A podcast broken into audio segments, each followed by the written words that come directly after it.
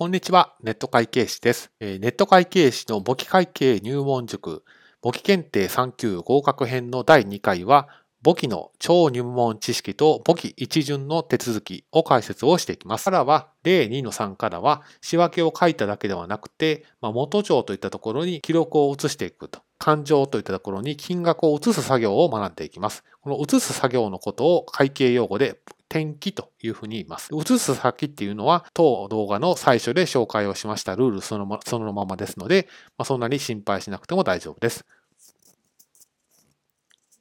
例えば、現金が増える仕分けなら、現金は資産ですから、現金勘定の左側に金額を記入すると。こんな感じになります。第1問に入ってきます。はい。取引の結果、会社には現金という資産と資本金という資本が増えます。左側借方に現金。右側貸方に資本金と書きます。で、ここまでで終わりではなく、現金勘定のところに45万というふうに左側増加してますので左側に書いて、ま、資本、資本金のところに右側に45万とこういうふうに書くと。こういうふうにして転記をします。2番目、60万円お金を借りましたといった場合、仕分けはこんな感じです。お金が増えますから、現金60万円左側借方。右側には負債が増えますから、借入金60万円と。こういう表現をします。その上で、転記はこのこちらの通りです。現金という資産が60万円増えていますから、左側に60万円。右側に借入金という負債が60万円増えていますので、右側に60万円。こういうふうに転記をしていきます。例2の2までは仕分けを書くだけの問題だったんですけれども、例の2の3は元帳、勘定へ金額を書く、仕分けを書いた上で元帳、勘定へ金額を移すという作業もしていきます。この金額を移す作業のことを転記というふうに言います。で、元帳とか勘定って何なのっていうと、今から示します通り、この t のところで金額を書いていくところのことを元帳とか勘定とかいうふうに言います。で、移す先っていうのは当動画の最初で紹介をしたルールそのままですので、例えば現金が増える仕分けでしたら、現金は資産ですから、増えるときは現金勘定の左側に金額を書くと。こんな感じです。まあ、言葉で説明してもなかなかイメージが湧きにくいので、実際に例を見ていきます。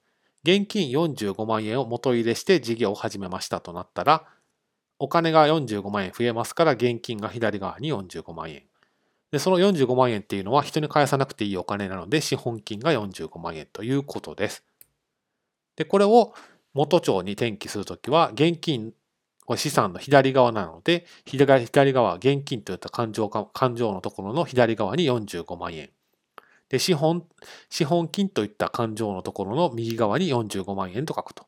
こんな感じで移していきます。で、問題2つ目は、えー、現金60万円を借り入れましたなので、お金が60万円増えました。それはなぜですかというと、借入金という負債60万円増えたからということです。これを元帳に転記をするとこんな感じです。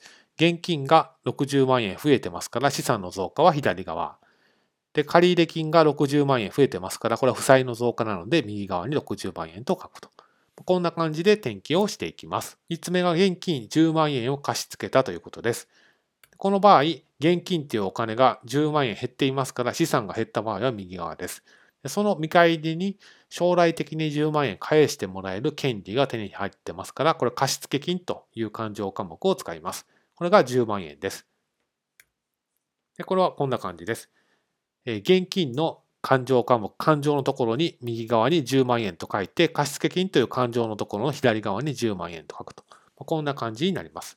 次が4つ目、手数料30万円を現金で受け取ったという取引です。この取引の結果、お金が増えますから、現金30万円が左側。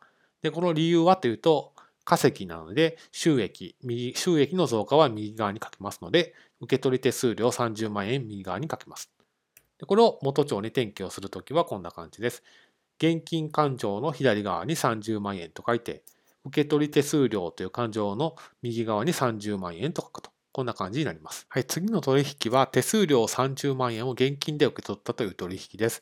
これは何かの作業をした結果、代金として30万円を受け取ったという取引です。ですから仕分けはこんな感じです。取引の結果、お金が30万円増えていますから、資産が増えたので左側に30万円。で、右側には受取手数料という稼ぎが発生していますから、30万円右側です。でその結果を元帳に転記をするとこんな感じ。現金勘定の左側に30万円。受取手数料といった勘定の右側に30万円と書くと。こんな感じで書いていきます。給料10万円を現金で支払ったという取引です。払ってますから現金の右側に10万円と書いて、左側に費用の発生なので給料というふうに10万円というふうに書きます。これも同じく給料勘定の左側に10万円と書いて、現金勘定の右側に10万円と書くと。こんな感じで書いていきます。次は、水道光熱費5万円を現金で支払ったという取引です。これも支払ったなので現金が減っていますから、右側に50万5万円。そして、それはなぜかというと、費用が発生したのでということで、水道光熱費という費用が5万円と、こういうふうに書いていきます。で、これも勘定に転記するとこんな感じです。えー、現金が5万円減っていますから、右側に5万円。で、水道光熱費という費用勘定に左側に5万円と、こういうふうに書いていきます。そして7番目が、貸付金のうち4万円を利息1200円とともに現金で受け取ったなので、お金が増えていますから左側に現金4万1200円。一方で、人からお金を返してもらえるという権利が4万円なくなっていますから貸付金は右側。そして1200円は利息として儲け、稼ぎなので、稼ぎの増加、収益の増加は右側ですから、右側に受け取り利息1200円と書きます。その上で勘定への転記はこんな感じです。現金勘定の左側に41,200円と書いて、貸付金勘定では資産が減少しますから右側に4万円と書くと。収益勘定、受取利息勘定の右側には1200円と書くと。こんな感じでまとめますと、仕分けの左側に書いている場合は、勘定の左側に、仕分けの右側に書いてある場合は、勘定の右側に書くと。こんな感じで左と右を逆にしないようにきっちり転記をするようにしてください。